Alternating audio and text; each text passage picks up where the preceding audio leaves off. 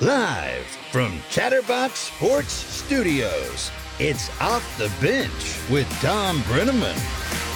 Well, well, well, good morning, good morning, and a pleasant good Tuesday morning, a rainy morning right here in Hamilton, Ohio, our Chatterbox Studios. We welcome you to Off the Bench presented by United Dairy Farmers. I'm Tom Brennaman. Good morning, Casey McAllister and Paul Fritzner. Tom, how I came in. They say about you know the the you know, up and at 'em early coming in. I beat the rain in here. Mm. It was beautiful, sixty degrees, whatever it is. It was great. Yeah. And Paul, you got caught up in it today. Yeah, I absolutely did. I think I got every red light on the way here, and it was fine. It was fine. It was fine. And then about a mile away from here, the sky opened up above us, and I got drenched. But we are okay. We're good now, and the weather outside, it's still raining, and we're just here having a good old fashioned Tuesday morning, aren't we, fellas? We are, and it's supposed to be a beautiful late afternoon. Clouds, clouds are supposed to clear out of here. Temperatures up in the uh, mid 70s later in the day. So hoping for good things later today, weather-wise. We uh, come your way each and every day, 10 a.m. to noon Eastern Time. You can join us on YouTube. Many of you already here. Our Chatterbox Sports page. We also stream live on Facebook. The Chatterbox Sports page. You can always join us in podcast form. Just search off the bench with Tom Brennaman and you're dialed in. The Huskies were simply too good. I mean, not just for San Diego State in last night's title game, but too good for everybody outside of the Big East, period. UConn closed out one of the most dominant runs in NCAA tournament history with a 76 59 win over the Aztecs to win the program's fifth national championship and its first since 2014. Not only that, they have done it under three different coaches. Right now, Danny Hurley. UConn won the six games in this tournament by an average of 20 points per game. Odds are already out, Paul Fritzner, because you are going to be more bummed than anybody I know now that college basketball is officially over. The odds came out right after the title game last night for who's going to win it next year. The top five in order Duke, UConn, Kentucky, Cal, Kansas, and Alabama. Now, all of those are based on who we know is coming back, right? Or who we don't know isn't coming back. Brandon Miller ain't coming back. Yeah, Right. I think I, I think that's the better way to say it, especially in the portal era where you just have no idea what some of these rosters are. I think one of the funniest things about the college basketball media scene are all the reporters that put out their uh, way too early top 25s, like five minutes after the confetti's dropped in the title game. And you're sitting there thinking to yourself, maybe 10 years ago you had a pretty good idea because transfers were few and far between. They happened here and there, but it wasn't crazy. Now you have entire roster turnover every single season. So to try and predict what it's going to look like next year when we had guys declaring to go in the portal during the game last night, I mean, no. And Casey pointed out, Casey, why don't you point out, please? Uh, Paul already knows this, but for the rest of our audience, measuring in the thousands, if not tens of thousands, about always looking on the what if side of life. Right, Casey? Right. And that was, Paul was a part of this already. You always have to look at the optimistic side of life. What if Freemantle never got hurt? I mean, didn't you put out some tweet last night? What was that all about? He was filling me in. Or you were a part of it, tagged on it? What? Well, it just, you know, Xavier beat UConn twice. Yeah, they did. I, that was a big, big talking point. I mean, look, hey, the UConn went 17 and 0 against teams not from the Big East, and they beat all 17 of those teams by double digits. I remember being out in Portland and watching them and seeing how dominant they were, and saying to myself, "This is a team that can win the national championship." Really, their bad stretch of the season was bookended by the two losses to Xavier. They lost at Cintas by 10 on New Year's Eve. Then on January 25th, they lost out in Storrs or at Gampel Pavilion. And outside of that, two losses the rest of the season. Outside of that stretch, it's it was dominant. One of the most dominant runs uh, outside of that one stretch that, that you'll ever see. And it's so weird because you look at it, they weren't even, they never challenged for a Big East title. Nope. They didn't play for a Big East title at Madison Square Garden. I mean, they just, they just kind of dominated everywhere else. And it was very quiet too. Like no one really had them quite going to like the championship round. Like it just felt like Well, hey, Paul Fritzner Well, was saying all yeah. along, I got to give it up. Like I said, I'll give it up to you guys when you're on your game, and I will beat you down like nobody's business when you're not. Yeah, that's fair. Paul was on it. You were on it. Uh, yeah, yeah. I, I just I I kept watching them and watching them and watching them, especially as you got farther into the season. You saw what they did to Alabama out in Portland, and Alabama ended up being one of the best teams uh, in the country, if, not the best team in the country for a long stretch of the season. And Connecticut was just completely dominant. They had the size, they had the NBA talent. I'm going to be really interested to see who comes back. They have the option to bring most of this team back, but you look at a guy like Jordan Hawkins with a lot of NBA potential. I don't really know what position Adama Sanogo plays in the NBA, but Well, he's a load. a body like his, I'm sure they can figure it out. Donovan Clingan's just a freshman. He'll probably come back and, and Oh. get more talent. That but- guy's going to be a player. but as Casey's pointing out here to our to my left here, we did have two people in the Chatterbox Sports uh, bracket group pick UConn to win the national title. I had them in the Final Four. I did not have them winning the title. Uh, but yeah, it was it was it was something that you don't see too often. And you know the question that everybody obviously throws out, which I don't love going all the way down the road, but it is kind of fun to debate it just as a sports talk show. It's fun to bring it up. Um, I think uh, I think it's fun to talk about whether a team like UConn is a blue blood because to me, you're always talking about teams that are able to sustain success in their program, and I know UConn didn't have as much success in the AAC as a lot of UConn fans would have liked them to, but they would also blame that on being in the AAC for whatever that's worth. They have now won five national titles in the last 24 Since years. 1999. Since 1999, they've won five titles. Nobody's won more in that stretch.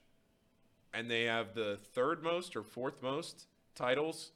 Uh, I think it's third. They're either third or fourth in total. I think it's th- uh, fourth total titles. UConn, Kentucky, and Duke. I think with more, but they're a program that just wins.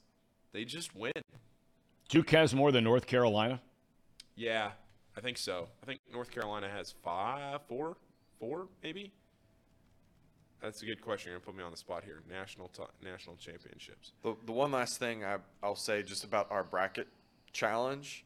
Um, Oh, Dan- Well, Six. Oh, I- UCLA I had it- has more than anybody. I mean, UCLA has 11. Yeah. North Carolina has six. Yeah. I, maybe they were maybe they were fourth. Maybe I was thinking in the last. Yeah. Oh, oh, you know what? I'm sorry. You know what I'm thinking of since the tournament expanded. In were you thinking It- no. lacrosse or were no, you no, no, talking no. about? Sorry. Since the tournament expanded in '85 was what I was thinking. North Carolina, they have four since then, but they have six total. Okay. Yeah. What are you saying, Casey? Daniel H, the the one guy that won our bracket tournament, actually predicted UConn's correct final score in the championship. no, no, no, no, no, no. Yeah, no, no. The final score was 76 to 68. He Fi- predicted. 59. 59. I know, but he predicted UConn's final score correctly. Oh, I see what you're saying. Yeah. Yeah, he did. Hats off to him. He won the whole thing, so I know we're gonna do something special for that, right? Yeah, who is that? I have no idea. Daniel H. off the bench is the name of his bracket, but we don't know what his username is. So So, Daniel H., if you're out there watching right now, we send you a hearty congratulations from off the bench. All right, let's shift gears for a minute to baseball. We'll get more to the basketball game in a minute. Uh, and how about that game last night at Great American Ballpark? I mean, very excited. And again, I keep coming back to this rule thing because, look, I was the lone voice in the wilderness. And I'm not patting myself on the back by saying this. I was saying that baseball was going straight in the tank because of pace of play and analytics. And I'm glad at least one person out there, he being Rob Manfred, who I'm not a big fan of, but he agreed and looked to do something. Case in point last night, that game would have gone four hours and 15 minutes. It wound up around 240. Mind boggling, exciting, moving, action. Reds trailed 3 0. They were down again 6 to 4. and they came back. You have the home run I do. from Jason Vosler, the former Cubby farmhand. Left field, Happen started. His second home run of the year. That's gone. Home run, Jason Vosler. 29 years old is Jason Vosler. Drafted by the Cubbies, grew up in Jersey, so a Jersey guy, tough guy, right? Well, they like to think they're tough guys. But uh, this guy, you know, he bounced around the minor leagues in the Cubs for years and years and years. Finally, a couple of other teams picked him up, let him go, made his major league debut with the Giants. They let him go. He was even signed to a contract in January this year by Seattle. Four days later, they cut him. I've never understood how those things happen in football, basketball, baseball. I've never understood it. Anyway, Reds win last night. The bullpen covers five innings with six different pitchers, allowing only one run, 7 6 a final. The Reds already, they have played four games this season. They have matched their win total for the entire month of April last year. Think about that. And it's only April the 4th. They've won three games. Cincinnati is tied with Milwaukee atop the National League Central at 3 and 1 on the year. Game two of the series tonight at GABP 640 first pitch. Yes. Speaking of Milwaukee, did you see the flyover disaster They- they- yesterday? Well, didn't somebody told me they had a flyover mishap with the Reds on opening day? Well, so that the flyover happened too early. Yes, it happened. No, but it didn't even fly over the stadium. Everybody heard it and didn't see it. yeah, right? I didn't see it. I didn't see it. Uh, nobody And it- saw it. My it- dad told me this the other night. and it was too it was too early and I didn't see it. I thought maybe I didn't see it because they flew over and you know it was like I was too late looking up or whatever it was. Maybe they had flown over so fast I just looked up and missed it. But that doesn't surprise me that they they missed the stadium because I didn't I looked up, didn't see anything and they were early. But then yesterday in Milwaukee, they did a flyover Yeah. and the roof was closed. That's right. Well, you get the woke military, that's what you start to get. That's what you start to get. You can't even fly over a punch in a coordinate and let the jet fly right over the sta I mean, how hard can it be? Um, Angels third baseman Anthony Rendon is now serving a four game suspension. It was originally five. Some of you may have seen that public altercation he had with a fan in Oakland over the weekend. Rendon grabs this guy, claims that the guy called him a bitch, and then takes just a, I mean, complete wimp sort of swing at the guy. We swung and missed. And um, suspended four games. By the way, it should be noted the two of those guys, Rendon and the fan, later spoke to one another on the phone, each apologizing and hoping they can all just move on. So that's at least a happy ending to the story. Not a happy ending. We're hoping it won't be a bad, bad ending for our old friend Johnny Cueto. You may have seen last night, after signing a one year contract with the Miami Marlins, he took the mound and had to leave the game very early on with uh, some soreness in his arm. You hope he gets good news over the weekend and that that is not a serious injury. And lastly, I always point this out because I am a number one animal lover. Today is World Stray Animal Day. As we know, there are millions of stray animals on the roads across the globe without food. They're abused, they're sick, they're neglected, living a life with no home, no love, no care. And we ask you to do your part and try to please help them when you see them. Please do. So, on that note, um, the Redlegs. Everybody's talking right now about the Reds. It's only four games in, and you know what? Why not celebrate it while you got it? I don't think any of us, and we were talking about this before we went on the air, I don't think any of us truly believes that they are going to contend for anything this year as far as a postseason appearance is concerned. But, you know, when people start throwing out that word never, I don't like that word never, okay? Or when they say no chance. And believe me, I'm a guy who uses those, those words together a lot. But, but I don't like them together because you always have a chance. If you're taking the field against somebody, you might have all the odds stacked against you, but you just never know. But the bottom line is, I think a lot of people, even though it's the Pirates and the Cubs, and, and neither one of them are any good. I mean, the Cubs aren't any good, and we know the Pirates aren't any good.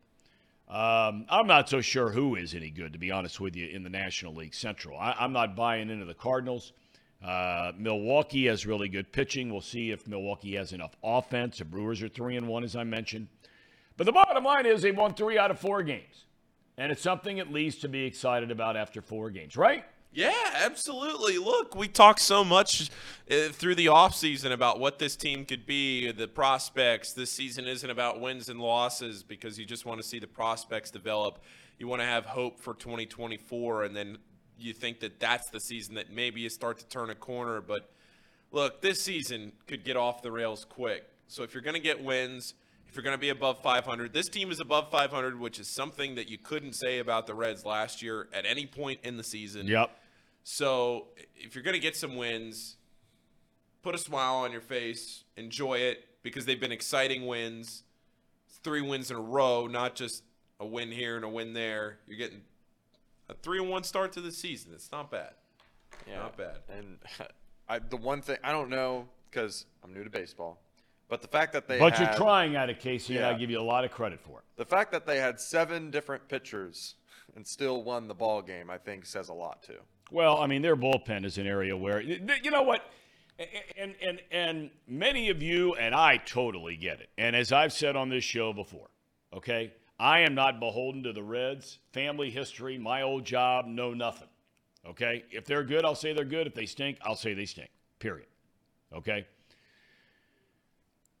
I don't get as wrapped up in this whole spend the money and blah blah blah blah blah. But one area that they could have been better coming into this season was the bullpen without spending a whole lot of money. Because when you have young pitchers like Greene, Lodolo, Ashcraft, and the last two guys in the rotation, you know, we'll see. I mean, maybe they bring somebody up. Who knows? Maybe somebody steps up. Overton gets better. I don't know. He wasn't any good last night. But, you know, it, it doesn't take a ton of money to build a bullpen where when you have a lead, you like your chances of holding the lead. And I don't think even the most optimistic Reds fan out there feels like this is a bullpen. When you just go back and look at the back of their bubblegum cards, okay? I mean, you got guys that are 33 years old that didn't pitch in the big leagues for the first time until last year or maybe the year before. I mean, you, you could have found some guys to put together at least closer to a stabilized bullpen, which they don't have. Now, they were really good last night. Um, that kid who hit that ball with two on in the uh, eighth inning, I'm drawing a blank on his name, but that guy's going to be a player. Vosler? No, no, no, for the Cubs, who Oh, hit that rocket I down to first base, left-handed hitter that ended the eighth inning with two on. Oh, yeah. God, what a play. I'm drawing a blank on the kid's name, but I mean, you can just tell by looking at him at the plate. And they, they put up his minor league numbers here in the telecast last night. This guy, I mean, he hit a rocket that was headed for the right field corner, caught by the first baseman, slightly shifted near the line with a one run lead in the eighth. And, um, and the Reds hang on. So good for them and um, they go back at it tonight. Tonight's an interesting game. You know, you always have to look at baseball as far as just, yeah, I mean, everybody says, you know, it, it one game at a time. That, that's true. There's no doubt. Okay. But you have to look at it series by series. All you want to do, if you want to be a competitive team, and I'm not telling anybody out there anything you don't know, is you got to win series. Now, for me, tonight's a night they got to win the game. Hunter Greene is pitching tomorrow. But Hunter Greene is not Stroman. Not yet. He might be down the road. But that's the matchup tomorrow afternoon. And that's one of those games where you flip a coin, but the other guy's pitcher is really good. Yours has a chance to be good. He's not there yet. Now, we heard a lot from David Kaplan about the young man pitching for the Cubs tonight. Big, huge prospect. I mean, they're talking about this guy maybe being a 20 game winner one day. And uh, Sess is pitching for the Reds. He's been, you know, in and out, up and down, whole nine yards. Uh, it's supposed to be a beautiful night down there. But tonight is at night. If you want to win the series, you would clinch a series, obviously, with a win tonight. But that's the game you got to go win. Because all of a sudden you can go from being three and one, feeling like you got a nice start here, a little momentum. Then you, you, you, you spit one up tonight. You know, you get shut out tomorrow, and then you're three and three, and you're hitting the road for Philadelphia and Atlanta. Speaking of Philadelphia, 0 and 4. They're already without Hoskins, out for the year, knee injury. Bryce Harper, they were hoping to have him back by the time the Reds came rolling into town uh, for the Phillies opening day later this week when the Reds go on the road for the first time. He's not going to be back. Uh, in fact, they're going to give everybody uh, an official update on where he is and when he is coming back. Uh, but this team, now I know it's only four games in, but you got to know Philadelphia. Oh, man. I can't imagine what the sports talk shows are like right now in Philly. Can you imagine if the Reds go rolling in there and Philadelphia's not won a game and they're going to celebrate putting up the National League pennant, banner, all that kind of stuff, right? And you're 0 6? Just to get shut out by Connor Overton. I was just looking at some of the stats on the standings. Their differential right now is negative 25. It's worse than the league. They've given up 37 Yeah. runs. Well, Yeah, their they're pitching, their 37 pitching's a mess too. They're- They're not just bad, they're really Yeah, bad. No doubt about Really it. Really bad. Really bad. I mean, I, I'm surprised. 37 might be the, the most. It is. Runs it is given up, yeah. Yeah. It is. Man. Philadelphia must be fuming. Oh boy, I mean that town, man. I mean, it, I, for for people that have spent most of their lives in in Cincinnati or most of their lives that's not New York or Philadelphia, th- th- there's just you- you have to be there for a baseball season to believe it, what it's like, or maybe in some cases a football season. I, it's just the the pressure is mind-boggling. And guys who can go to Philadelphia and succeed and play well, or New York and succeed and play well, um, I think they're a cut above the rest. I really do. Uh, there are just some guys that are cut out for it, and there are other guys that are simply not cut out for it. That's why this year is going to be an interesting year for Castellanos. I know what you're thinking. Go ahead. Just get it off your chest. Let it go. Okay? Let it go. He did not have a good year last year. He's played in some big markets, but not not Philly. Now, he did some good things near the end of the year. But he did not have a good year last year. They brought in Trea Turner. He's off to an incredible start. They're getting everything they thought they were going to get from him. But without Harper and without Hoskins, all of a sudden, Castellanos, who already had enough pressure, is now going to be under the microscope to an even larger extent. And he strikes me as a personality kind of guy that could that could deal with it. But we're going to find out. Because man, there's nothing more uh, humbling than when you're a really good player. I remember Jeremy Burnitz. Remember him? Jeremy Burnitz. You guys may not be old. He was a big slugger. Came up with Milwaukee. Uh, signs a big free agent deal, goes to the Mets. And I remember we're there for a doubleheader with the Diamondbacks. And the Diamondbacks were really good. I mean, they were really good. And the Mets were pretty good. And it was a doubleheader after a rainout on Friday night. And a bunch of the guys that we were traveling with, we were supposed to have a Friday night game, a Saturday noon game on Fox, and then a Sunday day game. Well, the Friday night game gets rained out. So rather than play a doubleheader, uh, or later in the year, back in those days, you were coming back. They decided, let's just do it tomorrow. So a bunch of the guys that I was broadcasting with had brought their wives on the trip, and they had bought tickets to the theater that night. So I'm like, guys, go ahead. I got you covered. I'll do the game solo on radio. My wife was not on the trip. I just said, I got you covered. So Jeremy Burnitz is this big slugger, high profile guy, gamer. But I mean, he was having an awful year. He's batting like 170. It was brutal. And I think in that doubleheader, Randy Johnson starts the first game, left hander. Burnitz is a left handed batter. So just file that one. Burnitz strikes out four times in the first game. It's a beautiful sunny day, huge crowd, old Shea Stadium. And I mean, the boos start in the first game like you've never heard. And, and people in New York can boo better than anywhere in the world. Well, now comes the second game. First at bat, Burnitz strikes out. Second at bat, Burnitz strikes out. Third at bat, Burnitz, and the crescendo. And I thought to myself, I have never in my life heard one player booed like he was booed. that you don't get that in Cincinnati.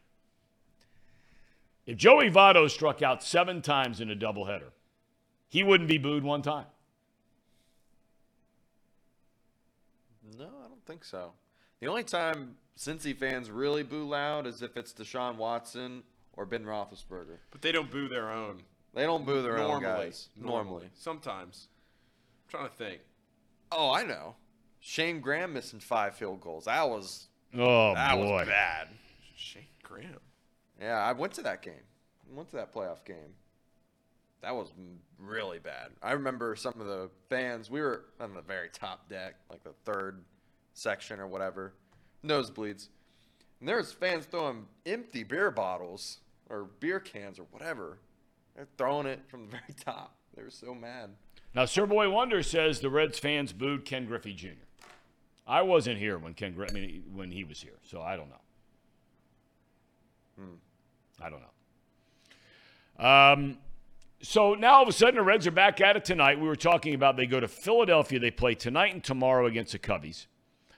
Uh, great pitching matchup tomorrow, and the weather's supposed to be really nice. I, I think tomorrow. I may have missed. I, I may have been looking at another day. Maybe Friday's a day it's supposed to be really nice. Anyway, um, then they go to Philadelphia, and we've talked about their start. Then they go to Atlanta, who many people believe is the best team in the National League. But we were looking it up earlier today about you know the Reds' schedule, and a lot of times it's not always who you play; it's when you play them. Um, and you know, you look from now for the next month, the teams that they're going to be playing. And again, who knows when you get to playing? But you've got Philly and the Braves on the road.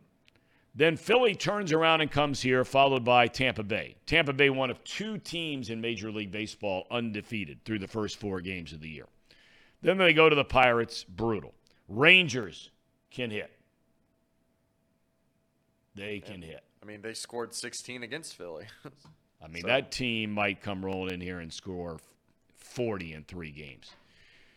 Then they go to the Athletics, who aren't very good, but you're going out to Oakland. On that same trip, you're going to San Diego.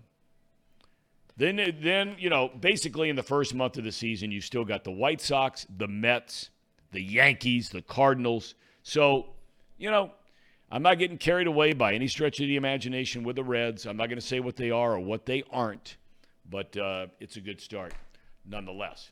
Um, Want to get back. Uh, we were talking about over the weekend how you feel bad for guys, right? Paul, we, you and I were looking at that video of the Baltimore Boston game today. Oh, Ryan McKenna. oh my Whoa. God! Can we pull, can we pull this up? Yeah. yeah. for people that have not seen this. I saw it last night. I know it happened on April the 1st. So, you know, look, it's a little old, but oh my gosh. Uh, this was heartbreaking. And you got to have some compassion. I mean, we're talking about booing and all this kind of stuff, but man, you got to have some compassion for guys when things don't go their way. Let me know when you have this. I will. This is Baltimore on the road at Fenway Park, okay, a couple of days ago. It's the bottom of the ninth inning, right? And Baltimore has a lead. And what you're about to witness is Baltimore gets the batter to pop up to short left field. This is a play most of you who play Little League play not hole, right? I'm not talking about the, the T ball stuff here, but I'm talking when you get to be about 14, 15, okay? Here it is. Watch this. This would have ended the game. Pop, sit up. There we go. Ready to celebrate. Left fielder's there. Clank. Drops the ball. So, pitcher can't believe it. The batter was jogging. I mean, the guy should be standing at second base. I'm sure the local announcers didn't say anything about that. That would have been the winning run, by the way. So,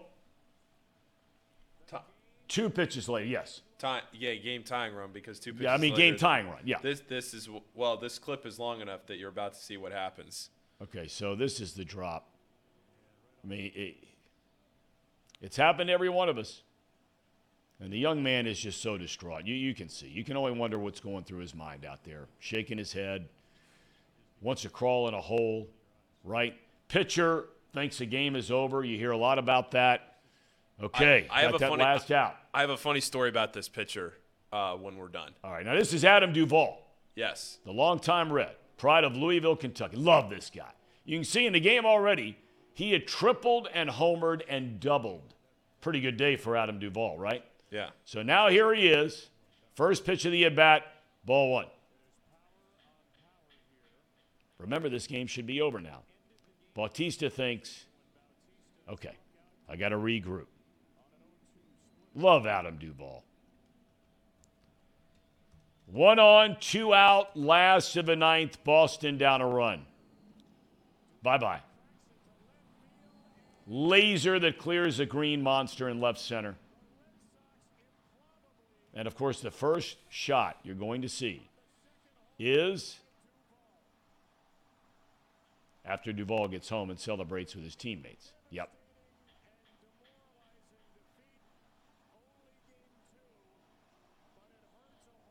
Yikes. Oh, just keep this rolling. I mean, this kid is just, and I'm not picking on him. I'm really not.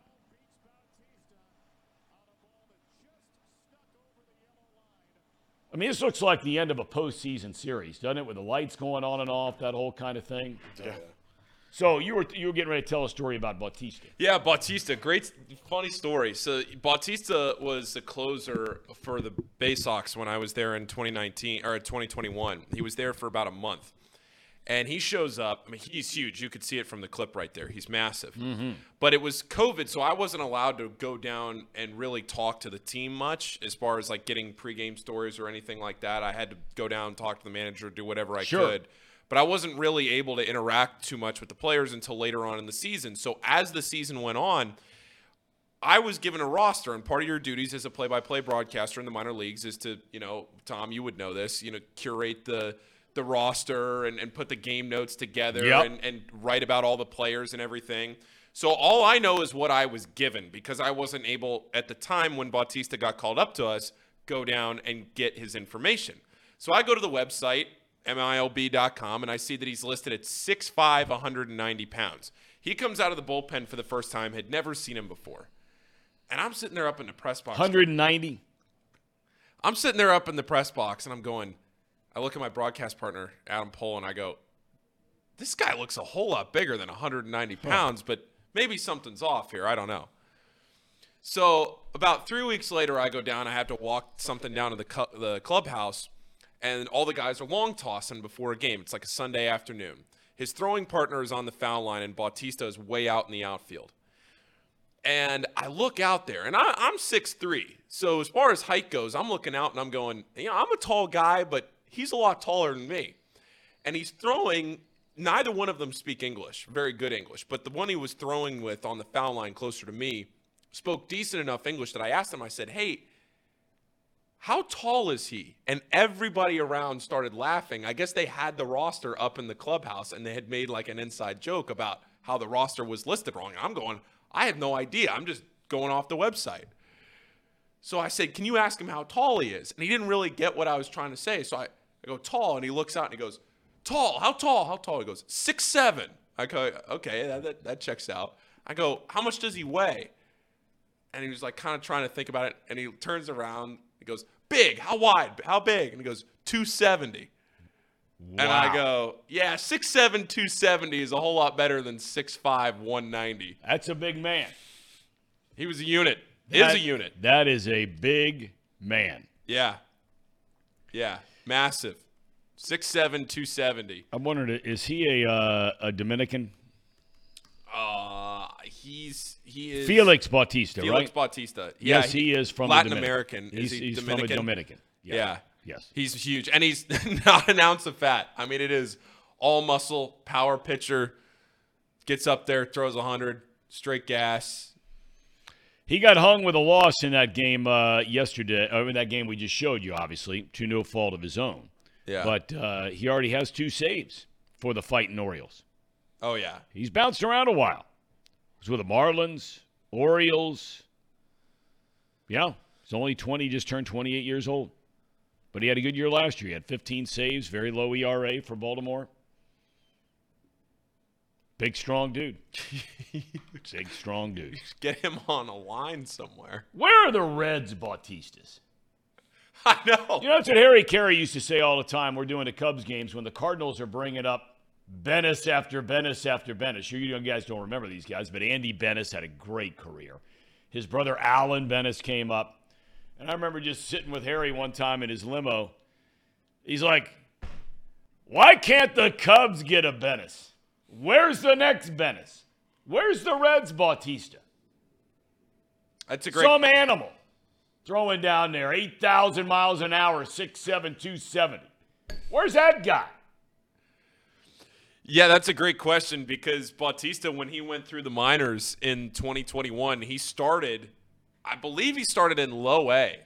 And when and he by the time he finished that season, he was all the way up in Triple A because I remember by the second time he came out of the bullpen in Double A with us, we all looked at each other in the press box and we said, "Yeah, this guy isn't going to be here long." And he was there for maybe six, seven, eight saves, and then he went on up to Triple A. And then in, last year was, I mean, look, he's not contending for Rookie of the Year, but he had he was He had of, a hell of a year. he was one of the best year. relief pitchers in baseball last year. No doubt. Once he got the chance to, yeah, once no doubt he, about once it. he got once he was given the keys to the car at the back end of the bullpen, and Baltimore starts doing the the closer, uh, starts doing the music, um, the whistle, Omar's whistle from the wire. Uh, when he would come out of the bullpen, I mean it it was it was electric watching him pitch last year, and I just keep thinking to myself, "You're right, Tom. This he com- he came completely out of nowhere, low A, I think it was low A. I know it was A ball. Might have. I think it was low A, or or at least it was. Um, Well, he signed these guys young. You know, like Yeah. I was talking, we were talking about yesterday. The Marlins signed this guy as a 16 year old. You know, and he's floundering around and you know doing his thing, probably wild as could be. And then Baltimore gets him, and now they got what they got. Somebody in the chat, Alex says the Reds version was Jumbo Diaz. Jumbo. I love Jumbo. Jumbo. He was a good dude. I wish he'd had a better career. So Felix is now listed. They must have got the memo, Tom, because he's now listed on the MLB website as 6'8", 285. Not an ounce of fat. 6'8", 285. Could you imagine being that large? Uh, definitely not. Uh, Nick Kirby, our good friend, of course, who does a lot of work for Chatterbox, he says the Reds version of this guy is Ricky Karcher. He's at Louisville right now. But he looks like a cornerback next to this guy, who's your defensive lineman. Karcher's big man now, 6'4, 230. Big man, right? But um, He's not 6'8", 285. no, he's not. no, he's not. And that doesn't mean he won't be a better pitcher because maybe he will. So we we asked the question and and um, we thank Nick. He's all over it. Can you? I mean, seriously, Tom, as you would say, seriously, Seriously, seriously. yes. Can you imagine stepping into the batter's box, looking out there? No. I mean, I know Randy Johnson. He was a tall guy. Well, but you, he wasn't you get a tall guys. Yeah, but he wasn't a monster. But I'm saying you step into the batter's box. I'm thinking like Henry Rowengartner here. You step into the batter's box. Who? Who did you just say? Henry Rowengartner, rook, the rookie rookie of the year, the movie. I've never seen that. It's a Cubs movie. Okay. Uh, okay. Was- go ahead. Go ahead. Go Oh. ahead. Yeah, Henry Rowan. He, he was little, the kid that like broke his arm and then he threw 100 miles an hour. You know that movie. If I do, it's been a while. Go ahead. Okay, that's fine. Go ahead. All right. So, anyway, steps into the box. A little kid breaks his arm, throws a million miles an hour, but he's asked one day to hit, and he steps in the box and he's just cowering in the back of the box. Can you imagine stepping into a batter's box facing 6'8", 285, 100 miles an hour? No. I'm No. gonna- I'm a. I got an image of the movie. This is something I used to watch as a as a kid all the time. This movie? yeah. This. Well, movie. obviously, it must have made a, a, a dramatic impact on you because you John you never followed baseball after this movie. No. Never So it must have really struck a chord with Casey McAllister. I'm pretty sure this came out while you were with the Cubs. No chance. I think so. No, it can't be that old, dude. I, Oh, you're talking old. a long time ago. What It's year was old. that? It's old. Yeah, I mean, right, I but just, it ain't 1990. 1993. Yeah, 93. Oh wow. Okay, then I stand corrected once Yeah. again. I was there doing the Cubbies games. Yep. Reed Mouse. Oh, there you go. Read. Yeah, in the chat. Yeah, it's a good. It's it's just a feel good. Like it's not. It's not. Honestly, I would get. I I should be more critical of you for not knowing Rookie of the Year than John Cena. I am. We're being honest because this is at least right in your I am the least in tune human being most people have ever met when it comes to, um, you know, a lot of different topics as I prove on the show on a daily basis. It's a good movie. Go back and watch that with Luke. Father son bonding. Rookie of the Year. It's, It's not a lacrosse movie, right? It's a Nah. baseball movie. How's he doing? How's the year going? 3 and 0. Big one tomorrow night. Big one tomorrow night against Milford. Milford's got a really, really good team. They're a huge school. You know, they got six, 700 kids in a graduating class. We have 110. Tiny little old public school. Uh, you elitist on the East Coast wouldn't know anything about that. Wouldn't know anything. The. Catholic schools, you know. Yes, that's exactly right. Um, okay, uh, I, I, want to ask you something though. Totally shifting gears away from this for a second because we were talking about this, and Casey posed a question to sort of tie a ribbon around this whole basketball season for a minute. Um, you cover the Musketeers regularly. You're down there for every home game. You're there for a lot of road games. You were covering the Big East tournament uh, for the Big East Conference uh, up at Madison Square Garden. All right, we've talked about UConn. We'll find out who stays, who goes. End of the day, we know Colby Jones is gone. Yeah. All right? Who stays and who goes? We know that Tandy has already filed for the portal, right? Three Yep. others along with him, correct? Yeah, four So four totals, primarily backup guys. Let me start with those guys because I thought Tandy had a chance to be a good player when he first started there. Erratic, up and down, but his freshman year was a pretty good player. Not bad, right? On a bad team or a mediocre team. Uh, a team that didn't make the tournament, but he was getting a lot of minutes his freshman year there. Then he got hurt and wasn't the same guy. Didn't play as much this year. He showed up in very good shape this year. Um, but, you know, look, they had other guys that were ahead of him. Of any of those four guys, let me ask you this question specifically. I must first. admit. Of any of those four guys, any of them they were counting on to be an impact for the team next year? No, I don't think so. I don't. I don't think so. I. Th- I don't think that this is a situation that's going to really change the dynamic of next year's team. No. So now you're waiting on decisions from Zach Freemantle, uh, Jerome Hunter, Jack Nunge. Um, I'm trying to think. All of- so let's walk through each each of those guys because you know they, they've got a good recruiting class coming in, right? Yeah. Yeah. Okay. Very, very good recruiting. Okay, class. so let's talk about really quick each of these guys. Nunge's coming back, right? I don't know. I mean, he's 24. Going to be 25. He's married. Maybe wants to go just live his life. Live his life doing what? Going to work? Maybe. I mean, he's I mean, instead of playing basketball and getting a scholarship and probably grad school, right? I mean, He's a big academic guy too, right? Yeah. Really good academic student. yeah. Um, and I mean, look, I don't know Jack Nunge. You know Jack Nunge. I under, okay, you're married, but I mean, he's got to be getting some NIL money, yeah. right? So he's sticking a few bucks in his pocket. There's a very good chance he's probably putting more money in his pocket staying at Xavier, right? Like a lot of these kids do at different places, than, than going out and getting an entry level job at some place here in town or somewhere else, right? Yeah. Yeah. some of these guys, some of these guys, and I'm not speaking for Nunge. Some of these guys, after they've been in college for so long, just want to be done with the college. scene. And they I just get they that. just want to be done. I get know, it. Which, which I can't really blame them. Um, Kam Craft is another one. Uh, Des Claude, uh, yes, has I guess a decision to make, but I, I would very much expect him to be back next year. Jerome Hunter is the one you're really looking at right now. Uh, Jerome and Jack Nunge for sure are two guys that really have some big decisions to make, and Zach Freemantle. Those are the big three because I think everybody expects at this point Des Claude, uh, Kam Craft, two freshmen from this year to come back.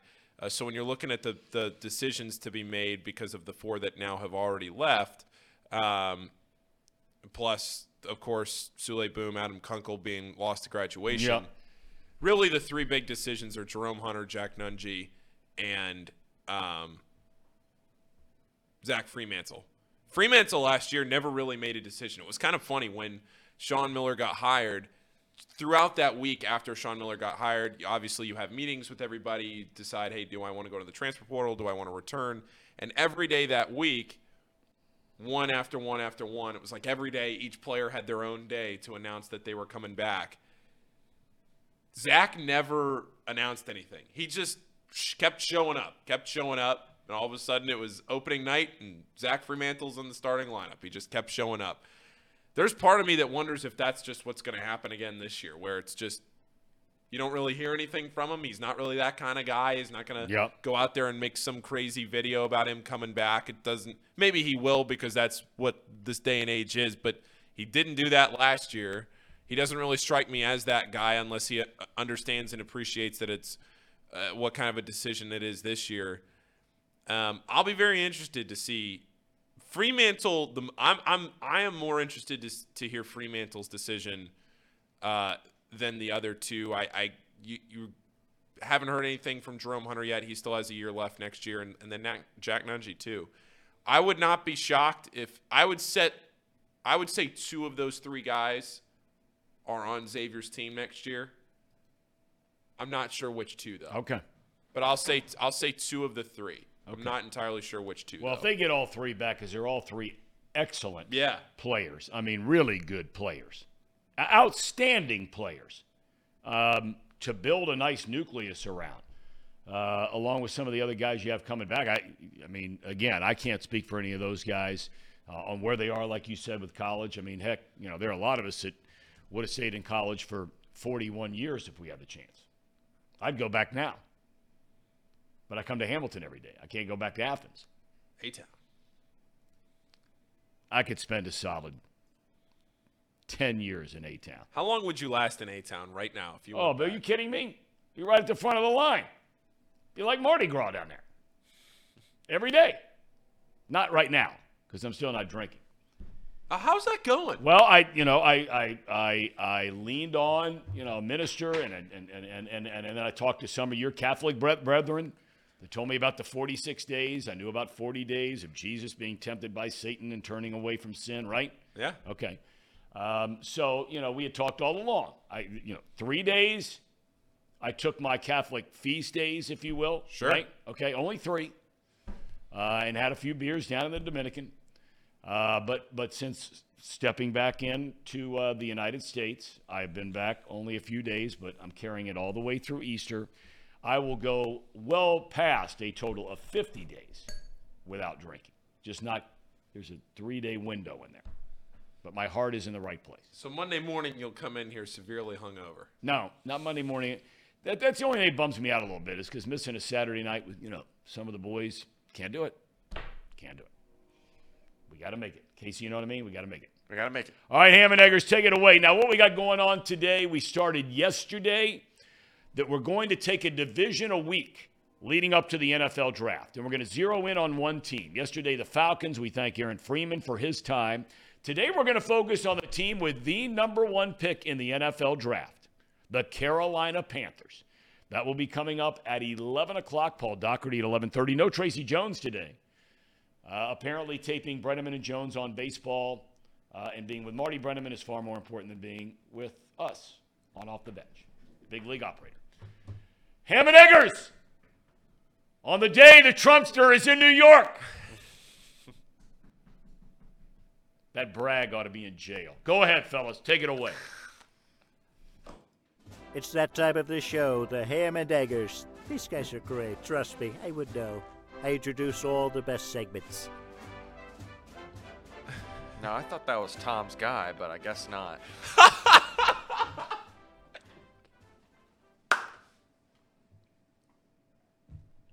I don't know.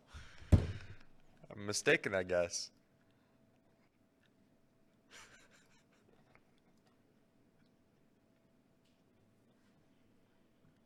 Are you okay?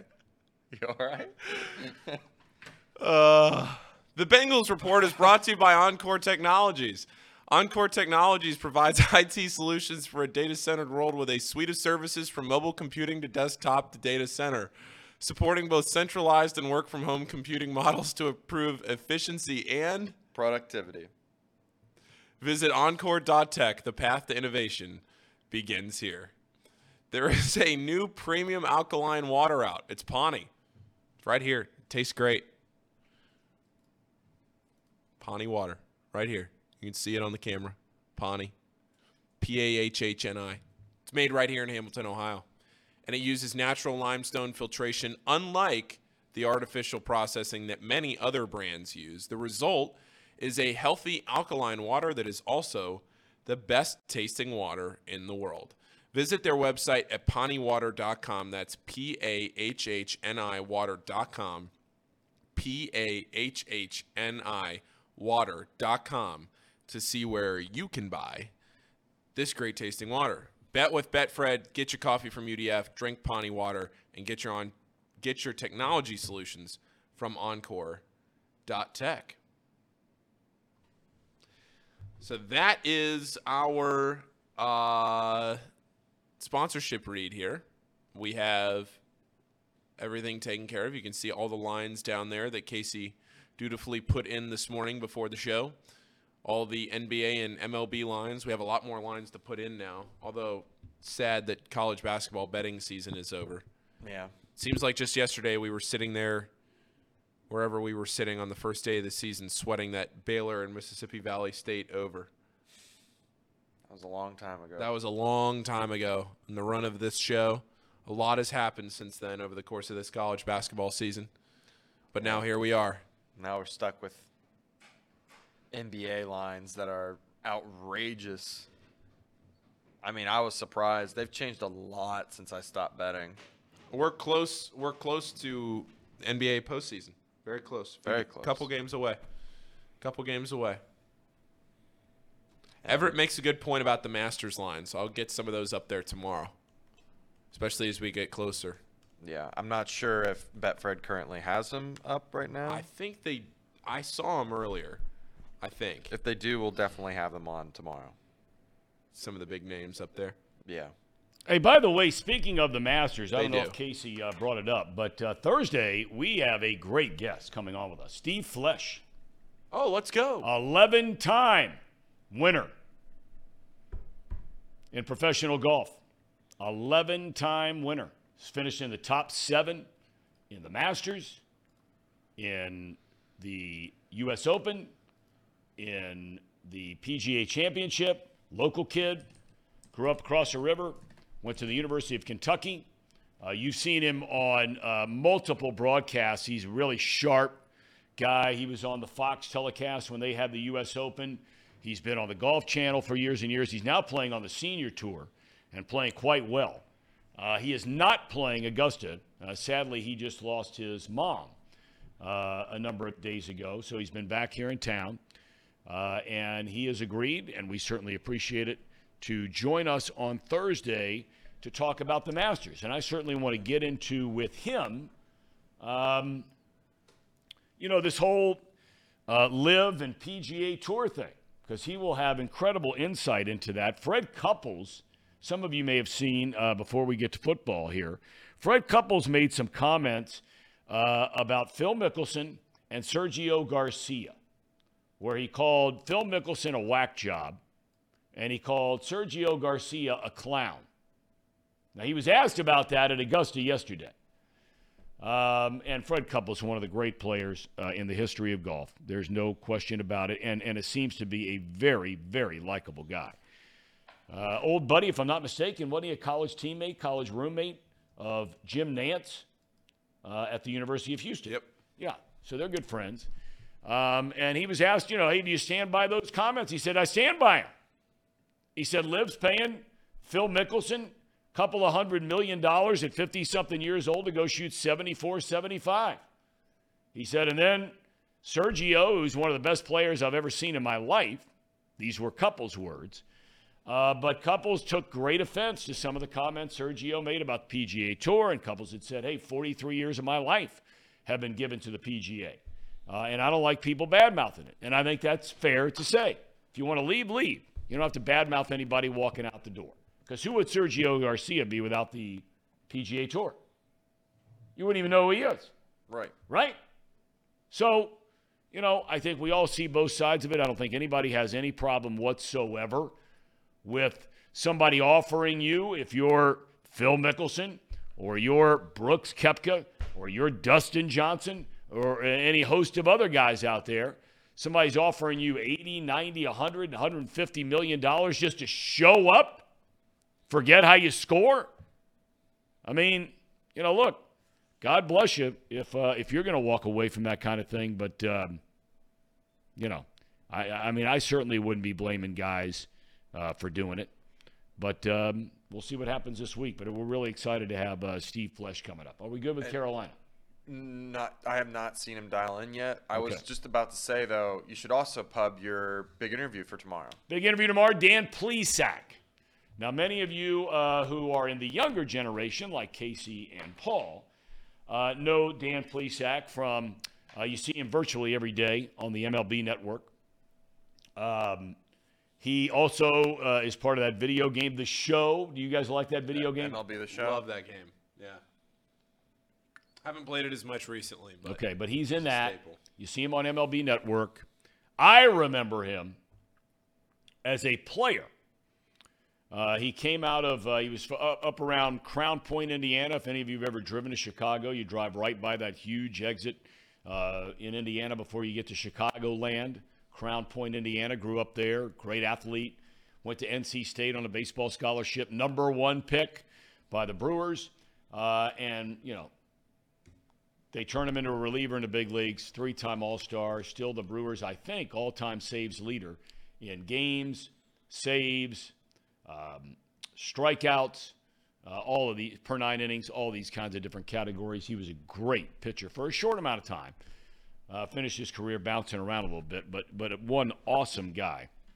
So we're going to talk to him about you know his career a little bit and talk about these rule changes uh, that we've seen in Major League Baseball. He's very close to the big power brokers there uh, in Major League Baseball. So Dan Plesac. So my dad, Marty Brennaman, will join us right out of the gate tomorrow uh, at about 10:10, and then Dan Plesac will be our big interview tomorrow. Thursday we push ahead. Uh, with a preview of either the Buccaneers on any given day, Buccaneers and Saints to finish out the week. Thursday, Steve Flesch joins us uh, to talk about the Masters, and Tracy Jones hopefully will be back in the fold. So, a big week this week. We better start scrambling. Basketball's over, I know. football's over. Baseball season, Tom. It's baseball time. I know. I know. The real Spirit Cat says uh, MLB The Show has gone to the uh, tank the last couple of years. Yeah, I haven't played it the last couple of years as much, but it, it's a good game. It's a staple. You know, Yep. what, you know what game's really gone in the tank the last few years is Madden. That game used to be the game to play, and now in the last what six, seven, eight years, Stop, you're hurting me. oh man, it's gone way downhill. FIFA, best sports game on the market right now. What is? FIFA, Soccer? the soccer game. It, it's great. Yeah, I love playing FIFA. 2K. I, I'm not much of a 2K guy either. All these games get so complicated. Everybody want player movement. Just let me press X to shoot the ball. Let me press A to pass. I don't need each individualized player with a different jump shot. All this timing, ball movement defensive alignments. Let me just shoot and pass the ball, man. Well, that's a problem with soccer. No, no, no. I'm talking about 2K. Oh, 2K. Okay, okay. All right. Okay. I got you. I'm sorry. I, I'm sorry. I'm talking about 2K. All right, That's okay. what I'm saying. FIFA is about as basic as you can. I mean, there's obviously intricacies to it, but when 2K has turned into each player has their own shot that you got to memorize. It's It's too much. It's a, it's too much. Too much. Uh, let me just sit down, turn my brain off for a little while, play a video game. now. can't can't have that. Can't have that. Uh, Brian Vanover says Athens, Ohio is the promised land. Road trip time. Brian, there have not been words spoken in this chat any truer than those. Everett says, and, and he made this point yesterday I don't get it. Everett, I don't get it. He says, I'll be shocked if any of the LIV guys actually place in the top 10. He says, I cannot hate on them for taking the money, but they have not played meaningful competition in months. Okay, fair point. I'll take my chances with Koepka. Well, this is a big one for Koepka because for somebody that's used to be such a killer and then came back, it's been hurt, has looked like a total shell of himself. Well, until the last couple of tournaments. Yeah. One over the weekend. Yeah. I mean, That's what I'm saying, that now he's at least playing a little better. This is a big one for him. Cam because- Smith, right? Yeah. I mean, there's no way, there's no way that I am uh, saying that somebody in, from LIV is not going to finish in the top 10. But we'll ask um, Steve Flesch what he thinks about it. We had a great guest yesterday, Aaron Freeman, talking about the Atlanta Falcons and all the moves that they've been making. And again, if you're just tuning in, what we're trying to do, and it's hard to run some of these people down, um, is get somebody who follows uh, a team, every NFL team around the league. Uh, we'll, we'll, get some guys that are a lot more analytical, sort of traditional media guys, if you will. And then we're going to get some guys uh, a little bit like Zim Uday, who, you know, I'm not so convinced that there aren't, uh, that Zim Uday doesn't much know as much about the Bengals as anybody who, who's on the planet today. I think he does. Him and, him and his main man, Ace Boogie. So today we've got a guy that's more along the fan side, and that's Mike Bogaert. He runs, excuse me here a second. he runs um, at Keep Pounding. That's where you can find him uh, on Twitter. Uh, and he has, you know, all the Carolina Panthers news, opinions, and chats, so on and so forth. He's got about a little over 14,000 followers. And uh, the, the, um, the Panthers, of course, made that deal uh, with the Chicago Bears to take the first pick in the draft. And so uh, I guess we're still waiting on him to join us. Yes, yes, we're still waiting. I think he's uh, he's in the middle of driving. So Oh, yeah, he had his son. He told me that he had a child that uh, had to go to the doctor this morning. So hopefully uh, he'll get back sometime soon because we got Paul Daugherty 1130.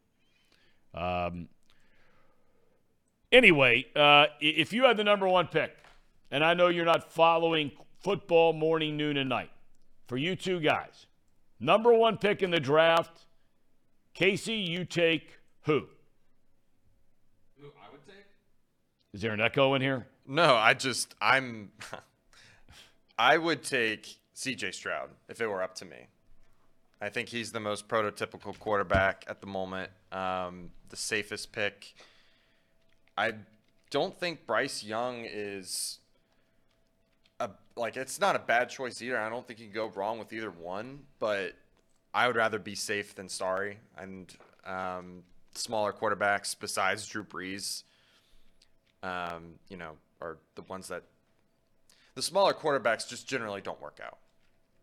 That's how I would explain it.